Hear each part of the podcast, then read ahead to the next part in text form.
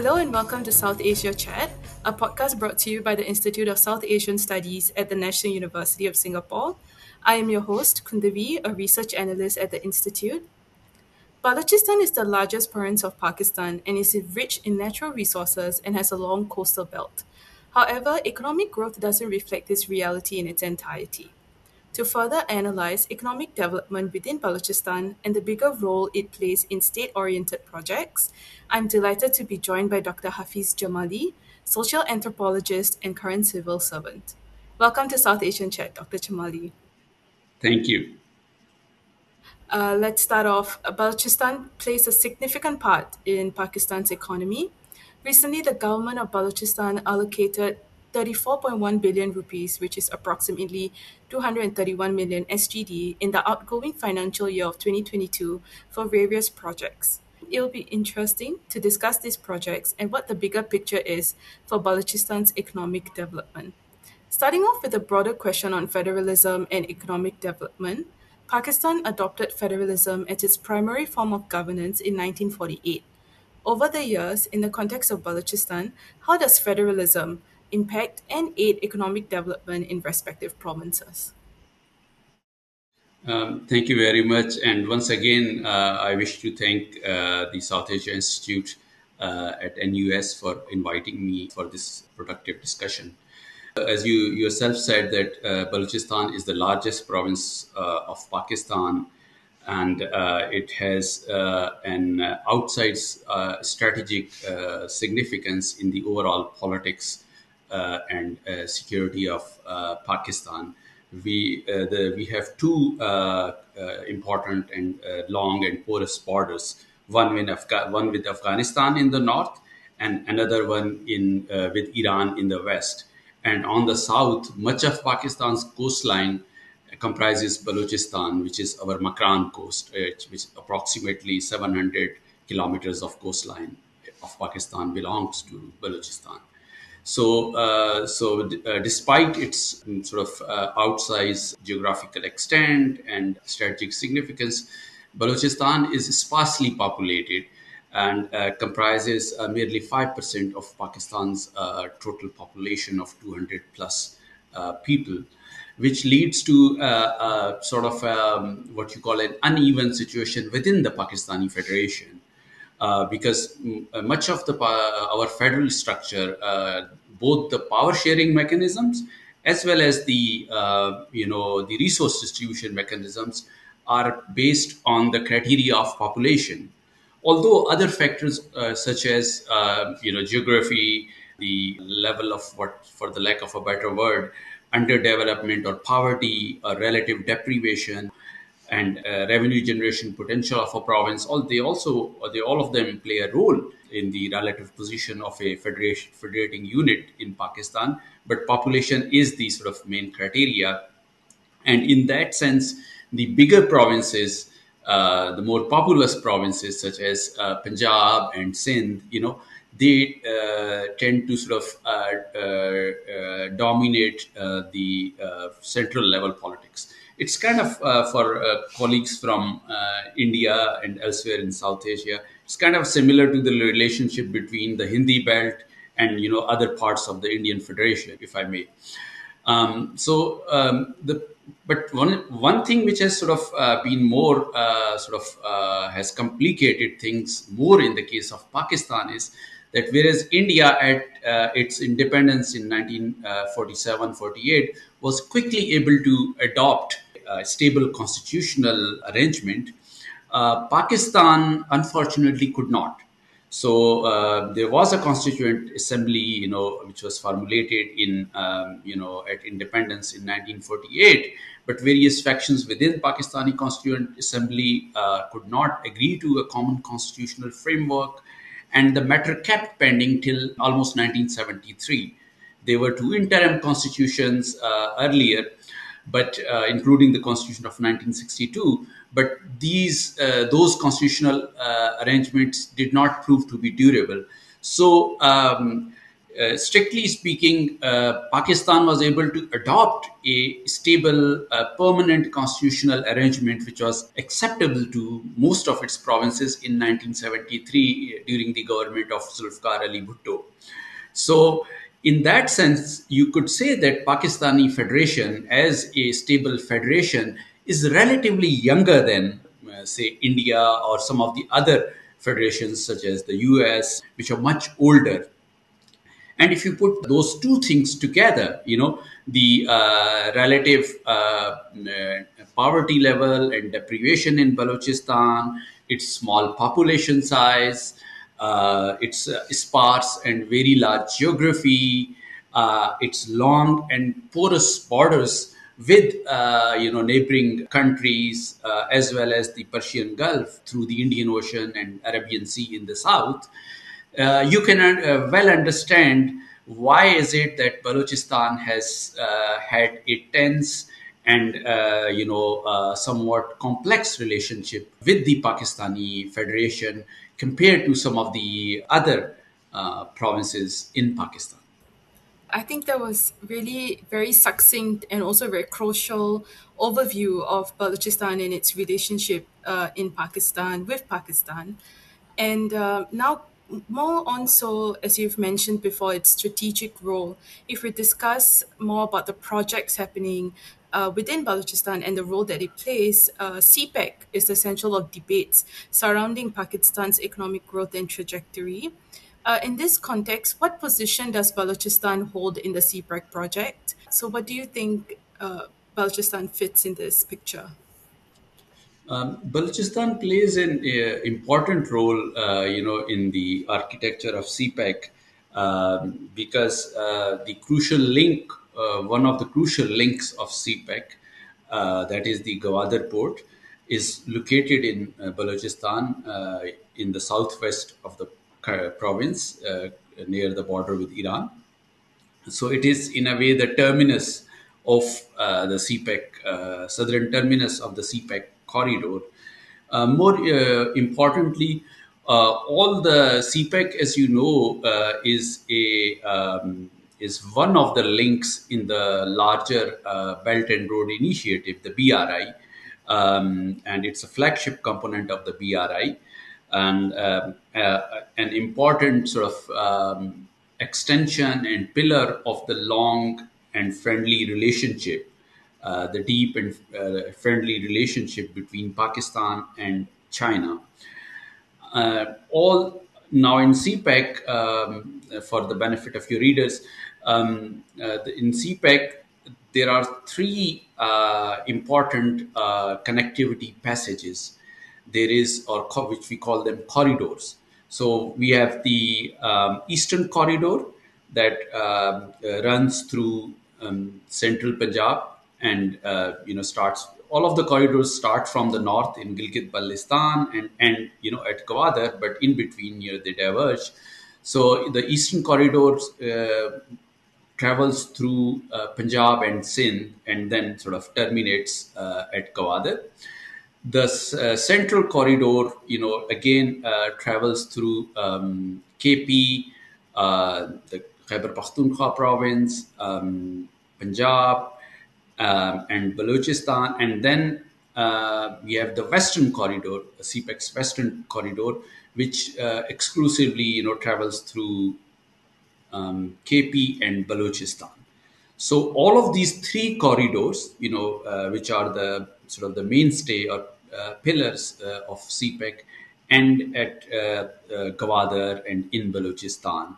So, uh, due to these reasons, Balochistan and especially the Gwadar port have an outsized role in the overall architecture of CPEC.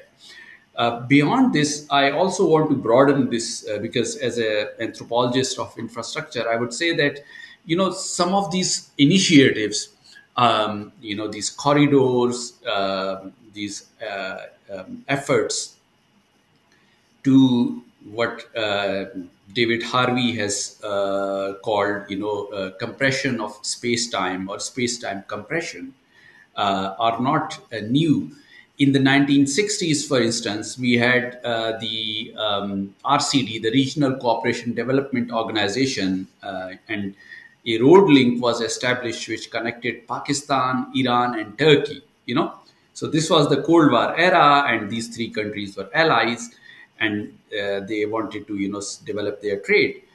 But uh, that corridor also, although it provided connectivity for the people, but it wasn't, you know, uh, it didn't really take off in the same way as was imagined. So, in, in and before that, during colonial rule too, we know that uh, the British Empire, you know, during the 19th century, sought to connect India, um, you know, uh, through a uh, uh, maze or through a um, sort of um, network of roads, railroad lines, and telegraph lines, you know, uh, thinking that, you know, uh, it can connect and hold India together through th- those sort of arrangements. But this uh, uh outsize or this uh, overemphasis by uh, empires and nation states on the power of infrastructure to hold people together um, if you look at it in a historic context, it appears to be a misplaced faith. It appears to be a misplaced emphasis.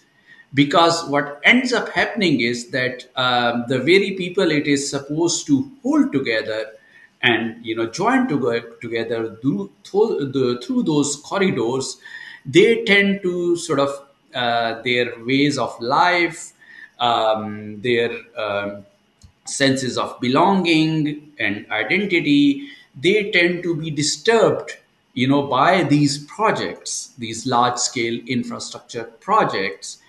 And uh, in the end uh, what uh, ends up happening is that these uh, large scale infrastructure projects if they are not managed properly if you know people are not taken on board or and into uh, confidence over the future of their own lives and their communities, they end up becoming conduits or uh, vehicles, you know, uh, for dissent, for resistance, and for subverting the, the, very same projects or goals that were supposed to be achieved by uh, undertaking these projects. So, uh, uh, so we must historicize, you know, uh, the making of infrastructure and the kind of role uh, it plays. And I want to give, you know, very common sense example. You know, you must be familiar. Uh, you know, th- those of you who you know come from uh, or have uh, visited um, India and Bangladesh and other countries as well. That one of the most common things our people do when they are unhappy with the government is they block the roads. It's as simple as that so what ends up happening is that the very piece of infrastructure that was supposed to ensure connectivity at the national level now suddenly becomes an obstacle. So what, what I want to say is that we must not uh, lose sight of the fact that any kind of uh, development, the uh, colonial era infrastructures, the uh, projects undertaken by the nation state, or in this the projects that are being undertaken in our contemporary moment of globalization right? Have to take uh, have to respect the wishes of local people have to take them into confidence and have to we must bring them on board if they are to achieve the objectives that their architects wish to achieve. Thank you so much. That was a very insightful uh, discussion on the Gwadar port but more specifically about the people involved in it and the project that the state has undertaken and how uh, it is perceived by people. And I think there are two factors that I want to combine into the next question, which is you've covered that there are differences in perceptions of projects that are being undertaken. So, maybe more specifically, are there any differences in the locals' visions of development vis a vis the Pakistan's uh, state for the region, for Balochistan, and how can that gap be bridged? And another question is also, I think, in this discussion of economic development and undertaking of projects, another very key factor uh, that has dominated forums and debates now is COVID 19. So, maybe how do you see the impact of COVID 19 also playing out uh, in Balochistan? Thank you very much. I think um, so. As I said, you know, these projects, the way uh, uh, they unfold, uh, you know, is uh, a lot. Many times it is um, different from the way the architects, uh, you know, at the policy level may have envisaged them. You know, so there's a very uh, beautiful uh, metaphor which uh, anthropologist Anna Tsing has used for uh, such projects, and it is the metaphor of friction. So she says that you know even the best machinery, such as an uh, aeroplane or a car or anything, when it is uh, made, designed or made, it may good look good on paper, but you really don't know how it will behave until the rubber hits the road. You know, and when the rubber hits the road, you know the local factors of various kinds, you know, they would play their role in uh, you know how these uh, projects are conceived and this fact is also known to the policy makers so we must not see uh, projects as uh, you know sort of static uh, entities uh, as they might appear on their planning documents you know. So in terms of their life cycle also the planners also learn you know. And something similar has happened in the case of uh, CPEC and in particular the Gwadar Port project. So when it was initially conceived, uh, there was a lot of optimism and uh, you know uh, and much of it was one-sided you know uh, especially from uh, the policy community and you know um, the policymakers and political leadership there was and also let's not forget even the people of Gwadar you know there was this uh, sort of, uh, for the lack of a better word, naivete um, on uh, that. You know, certainly, uh, you know, by putting some infrastructure projects in place, uh, Gwadar would become, you know, sort of the uh, an, an, a large port city. comparable to similar port cities like Singapore, where you're sitting, or uh, the port uh, city of Dubai and other such uh, port cities. And uh, in fact, one of the earliest, uh, you know, sort of the pioneering uh, contracts for the building and maintenance of running of operation of Gwadar Port was awarded to a subsidiary of Port Authority of Singapore, you know, PSA Gwadar, you know. So so that that was sort of uh, you know the uh, what we call the you know the uh, optimism phase you know. Um, but over time what uh, happened was that um, uh, local people they voiced their um, you know grievances you know. What ended up happening was a classic case of uh, um, what you call policy blindness you know which which was that uh, while the infrastructure of the, uh, the, the port itself and its uh, allied facilities, uh, such as the uh, Makran Coastal Highway, um, uh, and a, an expressway which connects the Makran Coastal Highway with the port directly, and um, you know similar other projects were undertaken on a rapid pace the uh, basic bread and butter, uh, you know, requirements of the local populations were um, not met in the with the same speed. Let's say you know the basic requirements of uh, the uh, local people, which included things like clean drinking water, uh, regular electricity, um, and uh, a proper drainage and uh, sewerage system, you know, an efficient drainage and sewerage system, you know, uh, those and a what, for the lack of a better word, a reasonable guarantee of job security and livelihood for them, you know. So successive governments promise those, you know, uh, amenities, those facilities, and also they delivered them somewhat, you know but uh, those were not given the priority in the same way as the large scale infrastructure projects were given you know and as a result a gap was uh, was created you know due to which uh, there were different kinds of uh, political mobilizations, you know, at the local level. Um, some of those were peaceful, and others took the form of armed resistance uh, against the state. And uh, now, over time, what happened was that the state authorities realized that they have perhaps gone astray, you know, or in terms of the they have lost, you know, the direction in terms of the prioritizing uh, different aspects of this endeavor, and uh, in the past five to ten years, more concerted efforts have been made to rectify those.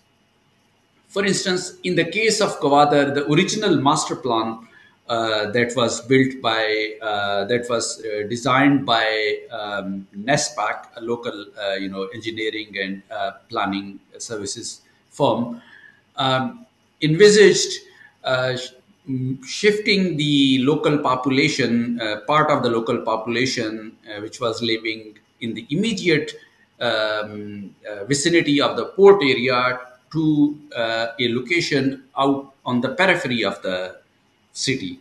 Now, this was not uh, acceptable to the local people. And of, obviously, there was a lot of anxiety among them uh, around this issue. Um, another thing was that another planning error was that um, because it was the planning document envisaged that the old town has to be moved away from its current location, you know, uh, the area of Old Town Gwadar, which is near the port. Um, no investment was made, or very little investment was made in uh, civic amenities. Uh, in uh, rather, all the internal roads, civic amenities, etc., were built around the new town. You know where they were supposed to be moved. Um, this arrangement obviously didn't, you know, work out, and uh, local people were not happy with that. So, in the last five to ten years, the government has tried to make amends for that, and uh, uh, according to the new master plan, which is called Gwadar uh, Smart Port City Master Plan, and which was approved recently in uh, 2019. Um, the old town uh, will not be disturbed and instead it uh, the planning uh, document the master plan the new master plan envisages the old town as an area to showcase local culture and traditions. The government has started uh, an ambitious uh, 3.5 billion rupees uh, project for the uh, rehabilitation of Old Town Gwadar by providing civic amenities there, paving of streets, uh, electricity, and other uh, drainage and sewerage facilities.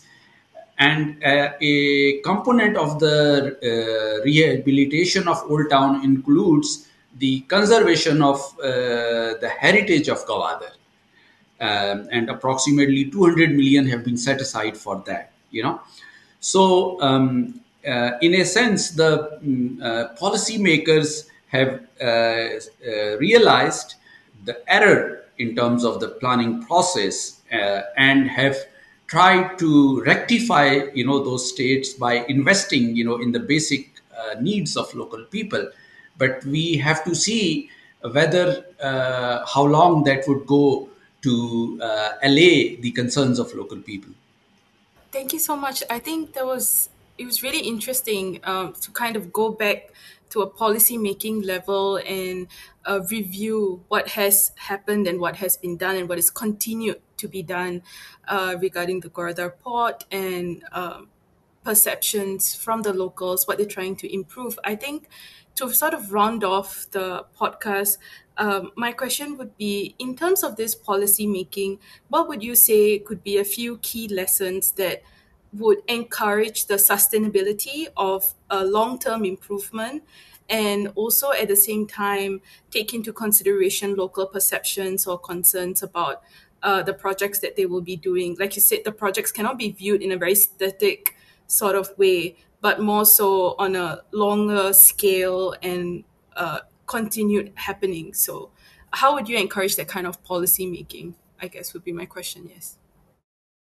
Uh, I think we have to keep in mind, uh, you know, the um, um, both, you know, the history of people and places, and especially I'm speaking in the South Asian context because our context is different from, you know, uh, you know, say the context of European countries or even the East Asian countries what has happened is, and you would uh, some some of you and some of the audience would be able to relate it to to it from the Indian context as well. So what has been happening is that there is a perception in both in many countries in South Asia, including Pakistan and India, uh, that they have been sort of uh, behind the eight ball in terms of you know development or industrialization, and in doing so, they try to uh, replicate the more successive models be it in Dubai or Singapore or in European countries uh, or North America. And they tend to do this uh, without sort of uh, taking into account uh, the particular local context. Uh, and local context, even within uh, you know these countries, differ. So, local context of Lahore is different from the local context of, say, Quetta or Peshawar. You know, uh, the local context of Delhi is uh, maybe different from the local context of uh, Chennai or say Assam. The local context of say uh, Colombo would be different from you know uh, the local context of you know the Tamil majority districts. You know, so what ends up happening is that policymakers tend to forget this, these important differences and they tend to adopt a what you call one size fits all. And also in terms of learning from the past, because as I mentioned, you if you look at how these experiments of similar kind were ta- undertaken in the past, right? These obviously they were mistakes that were made, and people were uh, local people were ignored on many occasions. But every new planner or architect or policy leader tends to think that this would be this work differently this time without sort of you know correcting some of those mistakes so the I think the bottom line is that we have to place less faith in infrastructure. Infrastructure is important, no doubt about it. We have to upgrade infrastructure and you know uh, provide you know what we think are uh, world class facilities and communication to our people. But at the same time, we have to make sure that the kind of uh, development projects that we undertake are pro people that uh, local people are taken on board and that the projects and policies that we uh, implement, that the government implements, uh, respect the local culture and traditions of the people who are supposed to be the recipients of development or beneficiaries of uh, those development projects. And th- these things have to be done uh, through substantive uh, policy mechanisms merely uh, declaring this these things you know that we have taken people on board or uh, merely sort of engaging in political rhetoric you know is is is not sufficient. Those people have to be given voice at the various platforms you know be it at the local government level, uh, you know, at the city government or district government level, be, the, be that at the provincial or at the federal level. Because it is only through the substantive input of the local people and their elected leadership that the planners can correct their course and avoid the kind of mistakes that lead to uh, resentment among the people. Thank you so much, Dr. Jamali, for the very insightful discussion. It was very interesting and I definitely learned a lot. Thank you so much for joining us today. You were listening to South Asia Chat. In the first week of August, ISAS will be holding its annual conference virtually. You can get updates on our website, isas.nus.edu.sg, or from social media. We are on Twitter, LinkedIn, Facebook, and Instagram. Thank you.